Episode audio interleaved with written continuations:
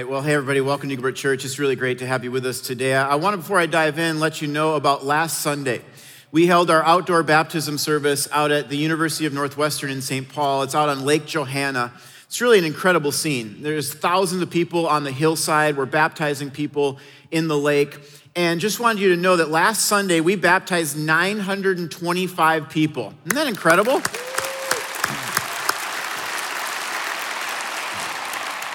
I came into work the next day and somebody had sent me this article, and the title of the article was Millennials Are Leaving the Church. And it was one of these doom and gloom articles that you see all the time these days. And it's about how everybody under the age of 35, they're all just leaving the church, walking away from their relationship with God. And I'm a, a day removed from baptizing 925 people. And at least in my line, I'd say like a third of them were millennials. They were almost all millennials under the age of 35. And there was a few of them that were, that were crying before I even had a chance to introduce myself.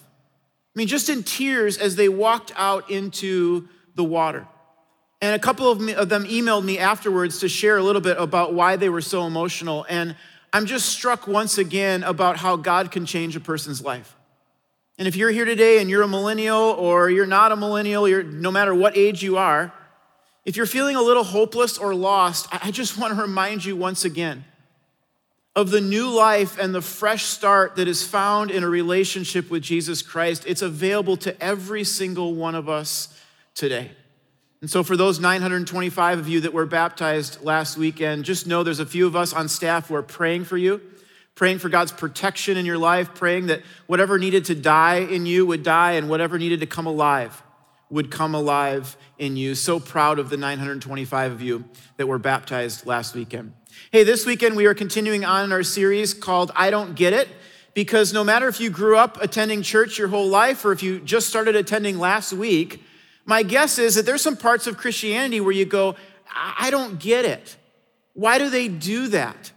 And I'm grateful that I get to speak these next couple of weeks because we're going to cover two topics that I have struggled with ever since I became a follower of Christ.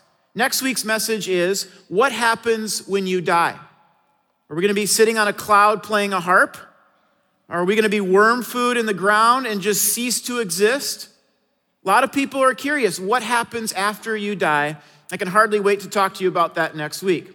This week's message is another big I don't get it. It's the return of Christ. So many questions around this as well. And in fact, for example, are we living in the end times? Some people say that we are. In fact, you've no doubt probably heard that the Mayan calendar predicted that the world was going to end on December 21st, 2012. Well, when that date came and passed and the world was still going along just fine, the Mayans revised their prediction to January 20th, 2017. And I love this quote that I came across by a Mayan expert. He says this the Mayans are quite sure they have it right this time. they know they said that last time, but this time it's definitely going to happen, he says. Rest assured, that was January 20th, 2017. Well, it didn't happen. And it's not just the Mayans who make these kinds of predictions. Just recently, a self described group of hardcore Christians. These aren't just your average run of the mill followers of Christ. These are hardcore Christians they predicted that the world is going to end August 21st, 2017. So you just got a few weeks to get yourself ready and prepared. Now, here's my proposition for you I will bet anyone here a $1,000 that the world is not going to end on August 21st. If I win, you pay me a $1,000 on August 22nd. If you win, well, then you win. That's just kind of how that all works out. I'm really hoping someone will take me up on this, uh, if that's possible. Now, many of us have, we've heard all these predictions of when the world's going to end, but there's also a lot of predictions of how the world's going to end as well. I've heard things like an apocalyptic flood.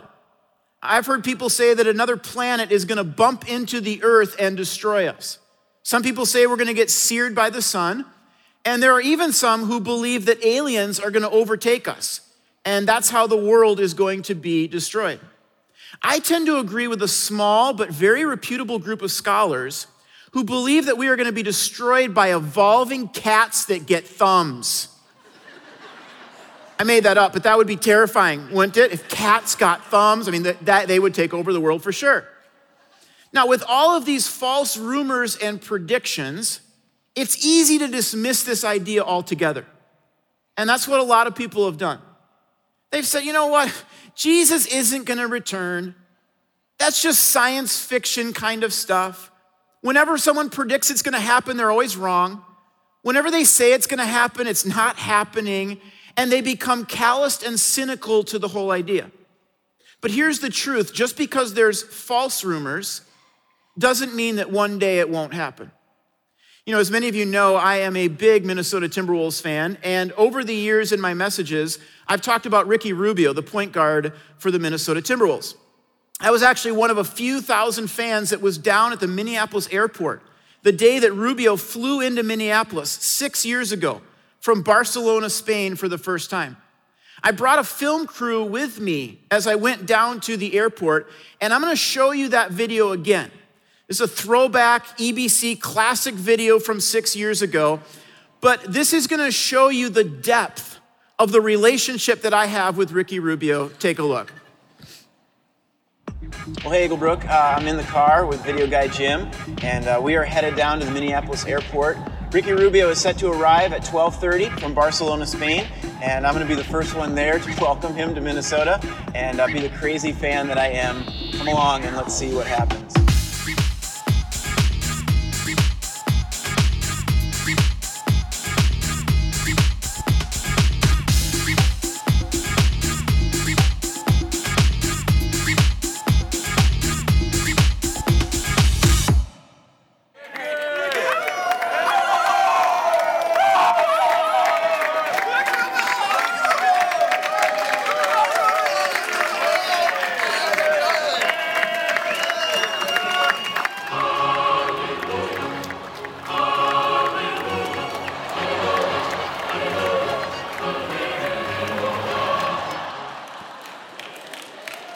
Yeah, that's a, we're close. Uh,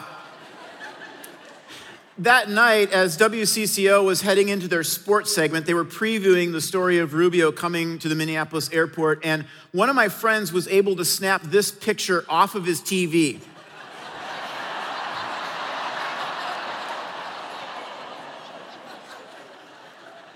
I don't think I've ever even looked at my wife like that.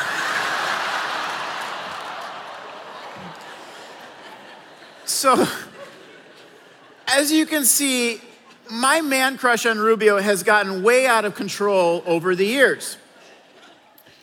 And then just a few years ago, I started hearing these rumors that Rubio was going to get traded. The first I heard he was going to get traded to the New York Knicks.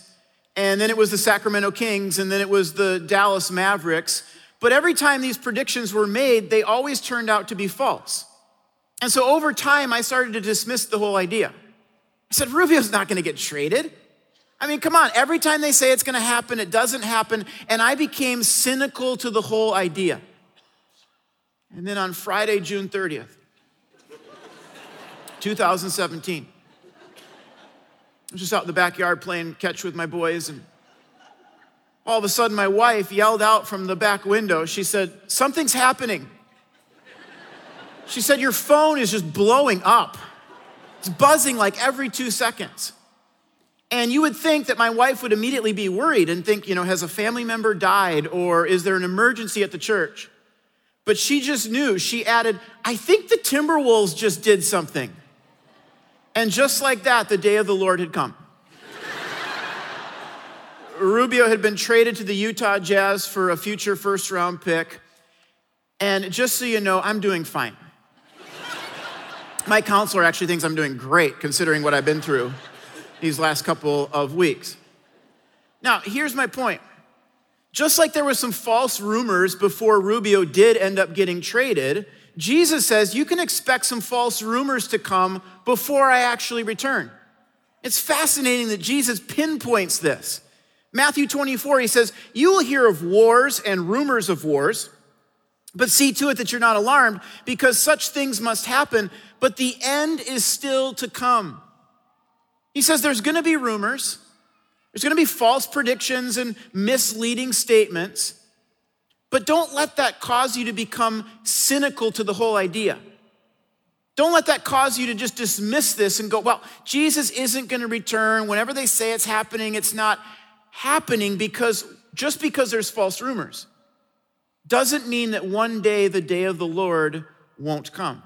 In fact, Jesus goes on a few verses later and he describes what this day is going to be like. He says, Two men will be working together in the field, one will be taken and the other will be left.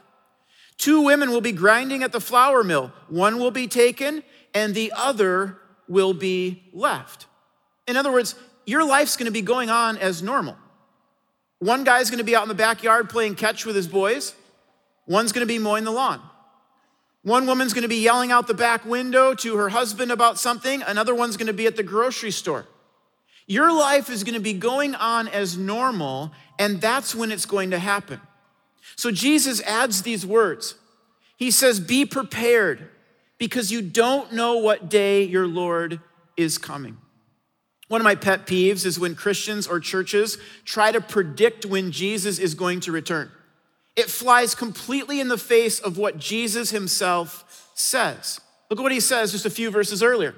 He said, No one knows the day or hour when these things will happen, not even the angels in heaven or the Son himself. He's talking about himself, Jesus. He says, Only the Father knows. Here's the correct answer whenever someone asks you, When is Jesus going to return? You should say, I don't know. I don't know. If the angels don't know, if Jesus himself doesn't know, then none of us know. Only the Father knows. But then notice that Jesus adds these two words. He says, Be prepared, which is kind of strange, isn't it? I mean, if we don't know when Jesus is going to return, then how are we to be prepared?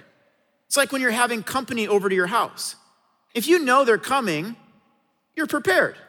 You clean the house, you sweep and mop the floors, you shove things under the bed or in the closet, right? You, you prepare for this.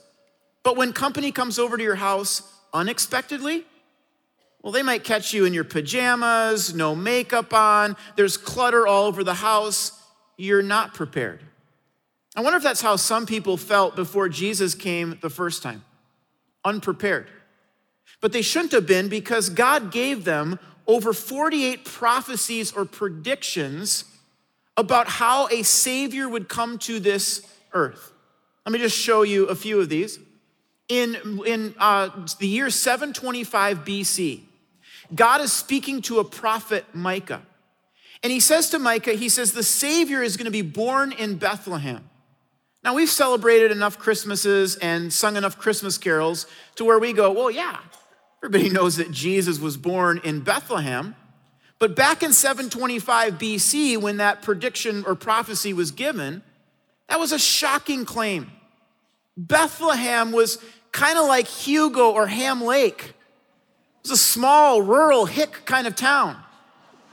And whenever I've given that analogy in the past, by the way, I always get people from Hugo who email me, and they're very upset. And nobody from Ham Lake ever bothers to email. And they just know, right? They just, yeah, that's true. And I'm from Ham Lake, so I love that. I appreciate that about you. But here's the point back then, nobody would have expected Bethlehem to be where the Savior would be born. Jerusalem, you bet. Rome, for sure, but not Bethlehem. Then in the year 500 BC, God was speaking to a prophet named Zechariah. And he says that this Savior who's going to come, he's going to be betrayed for 30 pieces of silver. It was very specific. It wasn't 29, it wasn't 31, it wasn't gold, it was 30 pieces of silver, which he said would then be thrown into the temple. Now, who's it talking about here? Well, Judas Iscariot betrayed Jesus for exactly 30 pieces of silver, and then in a moment of guilt and regret, he threw it back into the temple. Psalm 22 says that this Savior will be pierced through his hands and through his feet.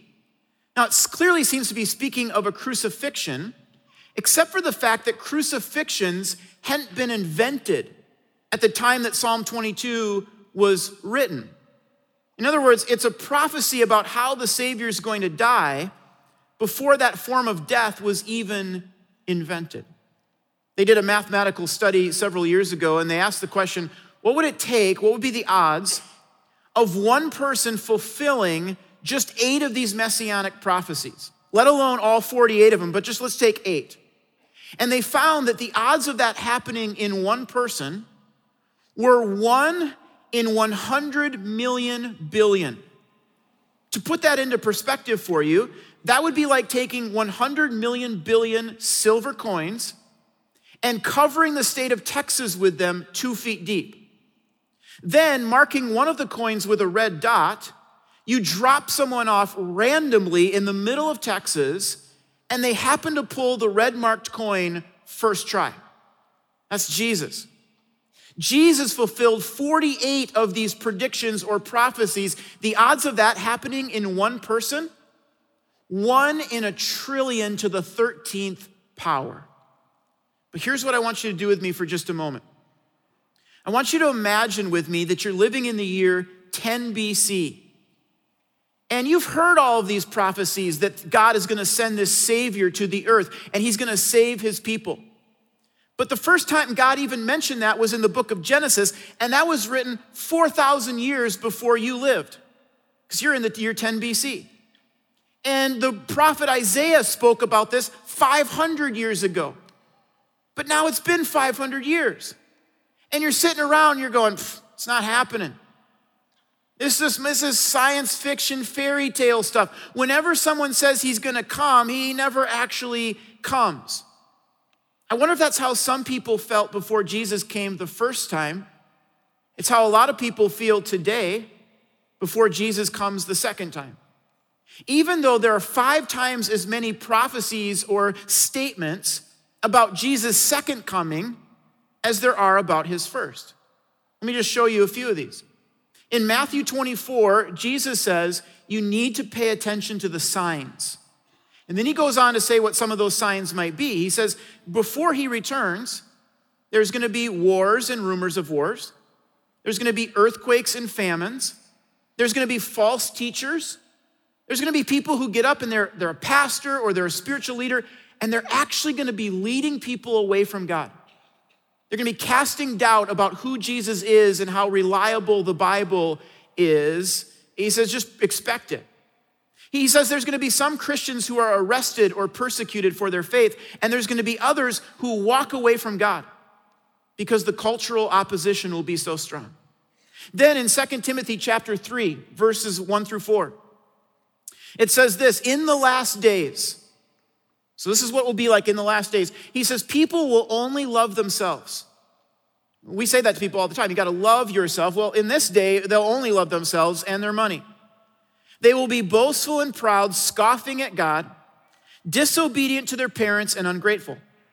They will consider nothing sacred and love pleasure more than God. Now, when I look at that list, I think it's possible that we're living close to the end. So here's what I want to do today I want to take you to a chapter of the Bible that I believe speaks most clearly to how Jesus will return. It's found in 1 Thessalonians chapter 4. And I'll give you a little sneak peek. There's no floods, there's no meteorites, there's no aliens or Mayan calendar, but there are two distinct characteristics of Jesus' return. The first one is this Jesus' return will be surprising. As I mentioned, we're going to look at 1 Thessalonians chapter 4. Let's pick things up. It says this For the Lord himself will descend from heaven with a commanding shout. So it says, Jesus will appear. He'll be descending from heaven with a commanding shout. First, all of the Christians who have died will rise up from their graves. Then he says, together with them, we who are still alive and remain on earth will be caught up in the clouds to meet the Lord in the air and remain with him forever. And then I get a kick out of how he adds these words. He says, So comfort and encourage each other with these words. And I remember reading that for the first time and thinking, wait, comfort and encourage each other with the ideas that dead bodies are gonna be rising up out of the grave and we're gonna be floating up in the air to meet Jesus? I mean, I've wondered what about this is comforting and encouraging? Freaky, scary, motivation to become a doomsday prepper, maybe. But what is so comforting and encouraging? And if you're kind of brand new to this whole Jesus thing, you're kind of trying to figure out, well, what do I believe about Jesus? What do I believe about the Bible? You might be wondering the same thing. You might be going, you know, this just seems kind of science fiction to me. I mean, you're looking around going, we, we don't really believe this, do we? Like, this actually isn't going to happen.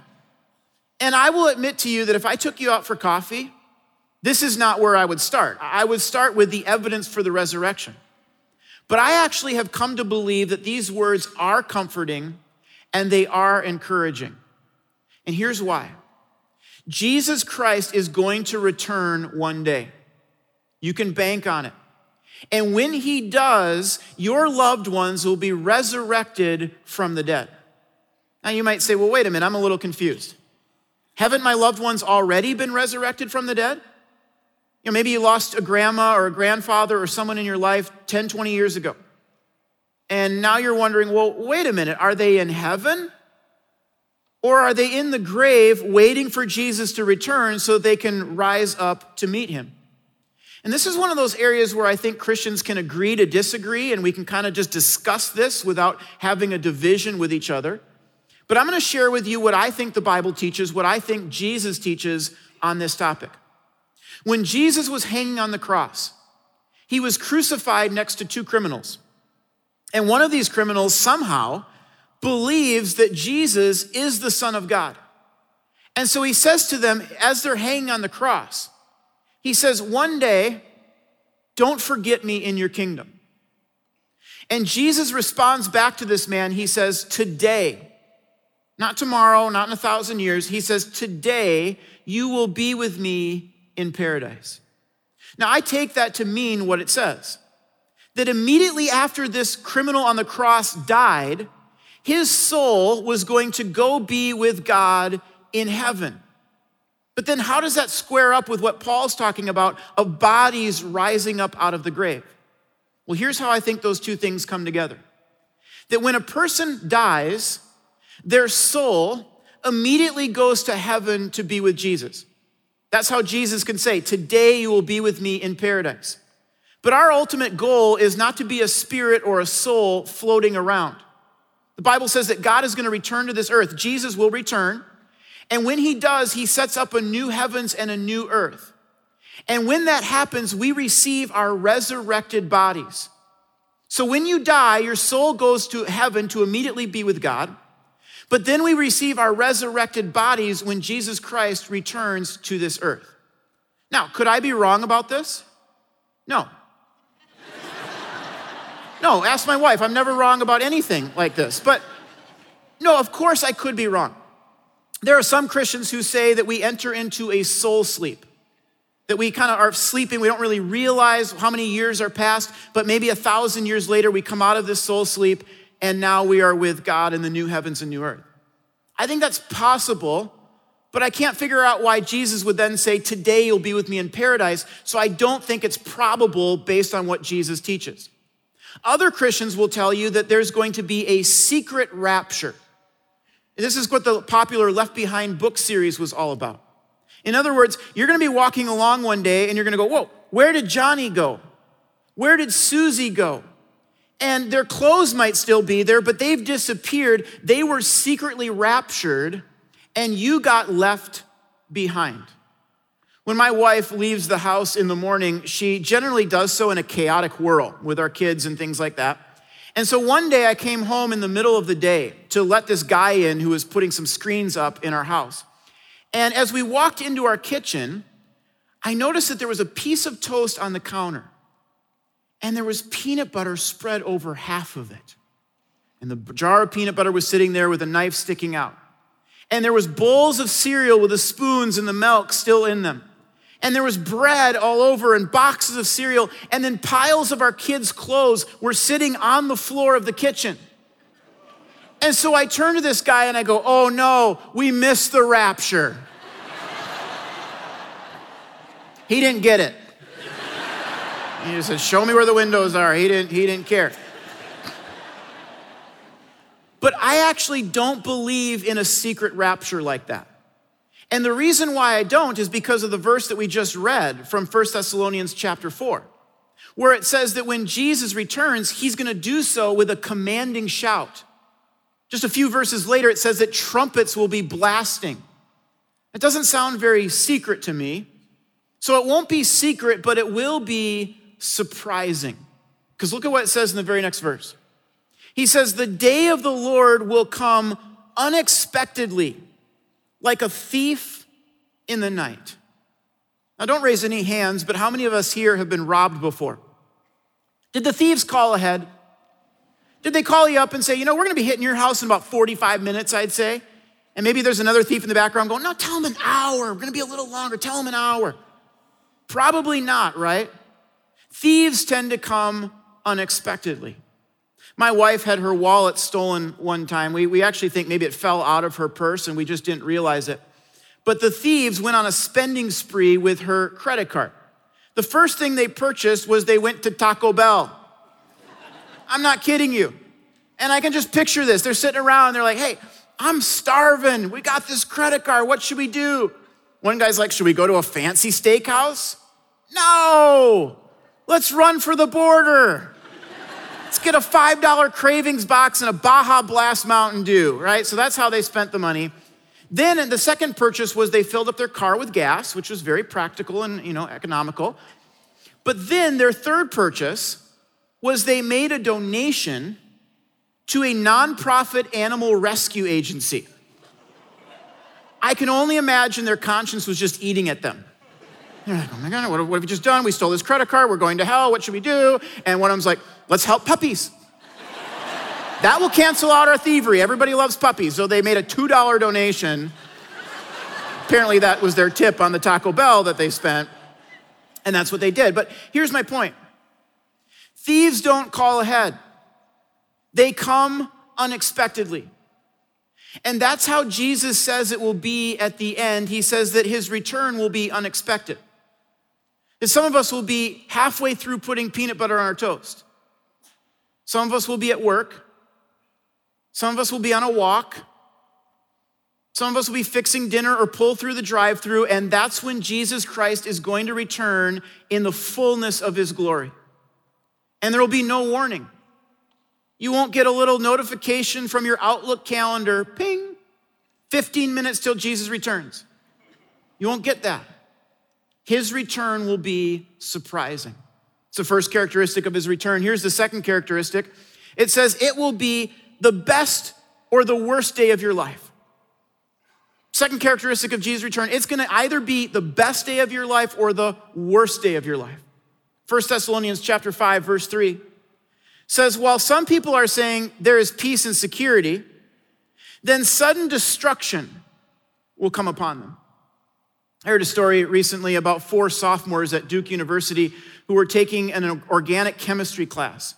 And they had been doing really well all semester. And so when it got to finals week, they were a little bit like this guy right here.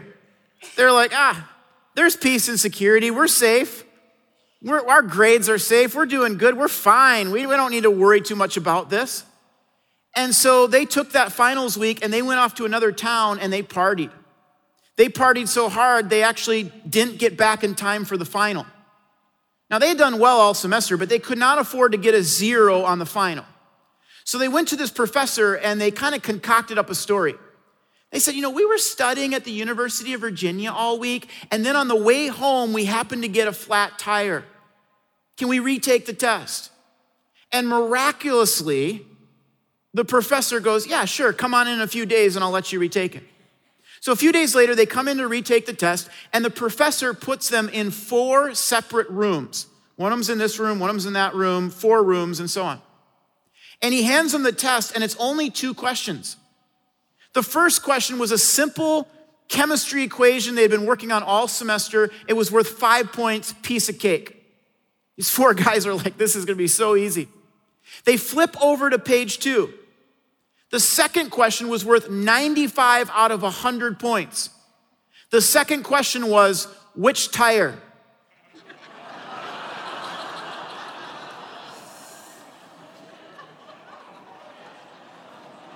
and just like that, sudden destruction. Jesus says that's how it's gonna be when he returns for some people. That there are gonna be some people going through life going, I don't need religion.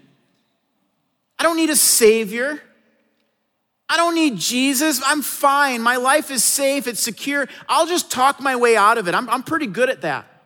You know, I got, might have to stand before God and give an account of my life, but trust me, I'll be able to work my way out of that situation. Jesus says, if that's you, there could be sudden destruction. Hebrews 9:27 says this it says it's appointed for men to die once but after this the judgment. Some of us say I don't I don't want to hear much about God's judgment.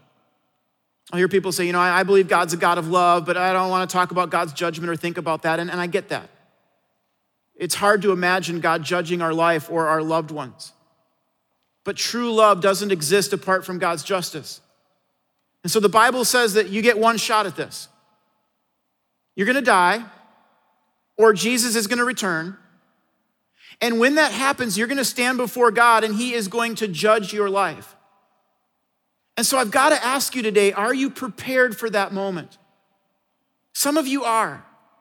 You've put your full faith and trust in Jesus Christ. You follow him, you believe in him, you trust him. You have nothing to worry about and fear. But there are others of you who would say, I'm not sure.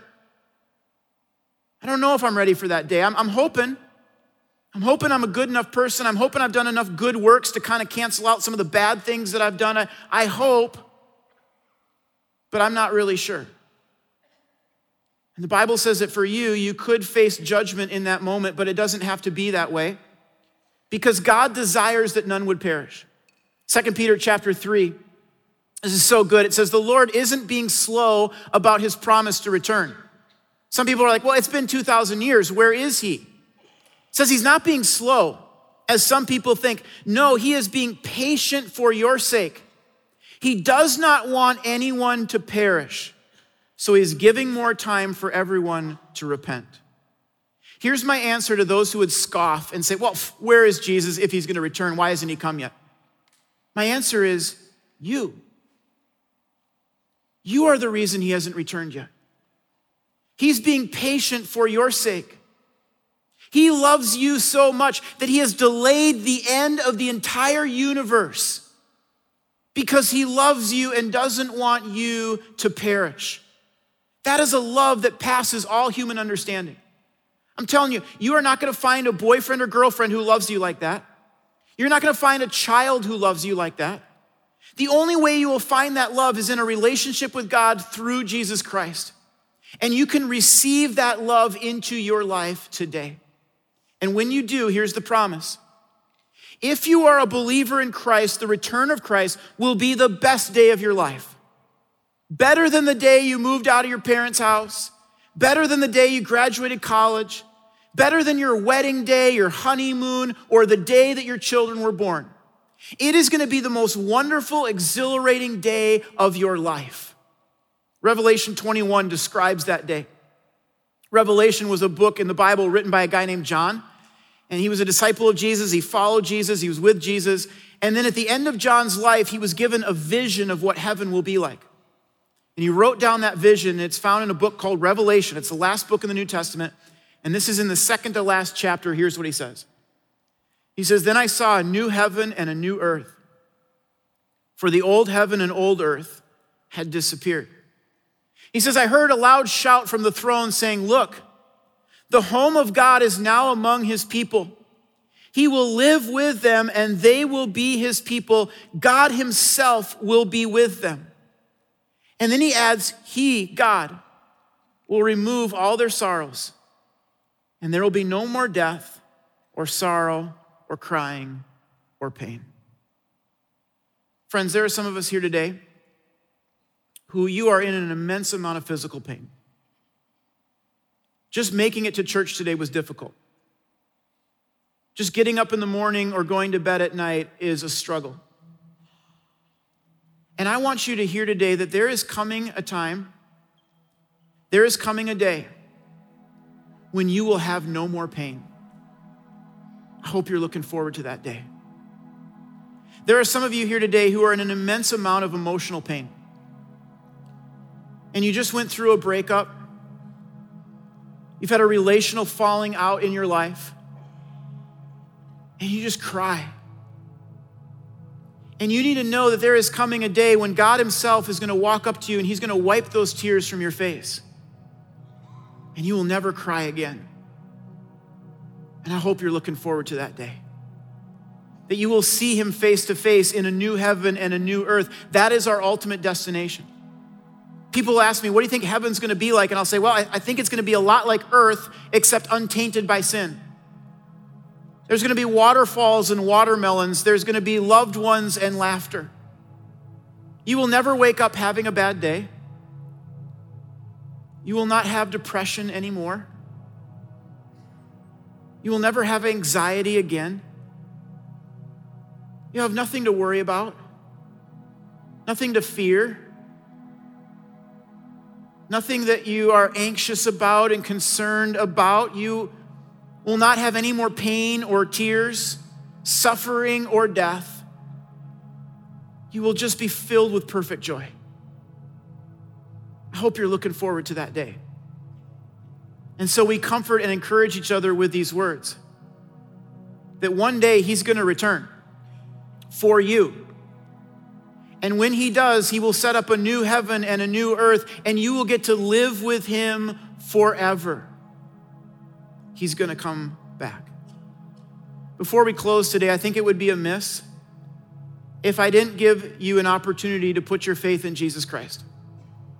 That there are some of you here today who would say, you know what, I, I'm not sure. I'm kind of like that person that you described earlier in Thessalonians, where, you know, I'm just going, hey, there, there's peace and security for me. I'm, I'm fine. I don't know if I need a Savior. And I want to give you a moment and warn you that there might be a judgment that's coming on your life. But if you will turn from your sins, you will acknowledge them to God, you will put your faith in Jesus Christ, then what He did on the cross will take your punishment, take your judgment that you deserved upon Jesus. And you can have the assurance of eternal life one day. So I'm going to lead us in a prayer at all of our campuses. And if you pray this prayer with me, I would really encourage you, after you pray the prayer, stop off at the next steps area at your campus or text the word believe. You can see it on the side screens here believe to 555 888. And here's why we want you to do that. We just want to give you some free resources. We don't want this just to be a prayer that you pray and then you're done and go, oh, yeah, I did that once. We want this to be the start of a relationship with God. And so let me pray for you. Because there might be some of us here who walked into church not sure of where we stood with God and maybe facing judgment one day. And you're going to leave here today with a new assurance and hope of eternal life. Let's pray. Lord, I thank you that you love us so much that you desire no one to perish. And God, you love these people so much that you've delayed the return of your Son, Jesus Christ, simply because you are waiting for them to repent. God, I pray right now that there are some who would do just that. That there would some who would say, you know what, I repent, I turn from my sin, I acknowledge it to you, God, and I put my faith and trust in Jesus Christ. And God, they're just gonna pray along with me in the quietness of their mind. Lord, I confess right now that I am a sinner. I have sinned against you. But I believe in Jesus Christ. I believe that He died to pay the penalty for my sins and take my judgment upon Himself. And so, right now, God, I receive Him into my life by faith. I receive forgiveness of sins and eternal life. And I want to walk with you from this day forward. God, there are others of us here who we trust you, we put our faith in you, we believe in you, but we may not be prepared for you to return. God, maybe there's a sin in our life that really you're calling us to get rid of so that we're prepared for that day when we stand before you. God, maybe we've just started to drift away from you a little bit, and this is a call to come back, to be prepared, and to know that one day you're going to return. And God, there are others of us who are in such pain, physical, emotional, or otherwise. God, I pray that we would be comforted and encouraged by the fact that we know, we know that one day Jesus Christ will return for us. We thank you for that, God, and we pray it in Jesus' name. Amen. Hey, if you need prayer, come on down front. Otherwise, have a great day, everybody.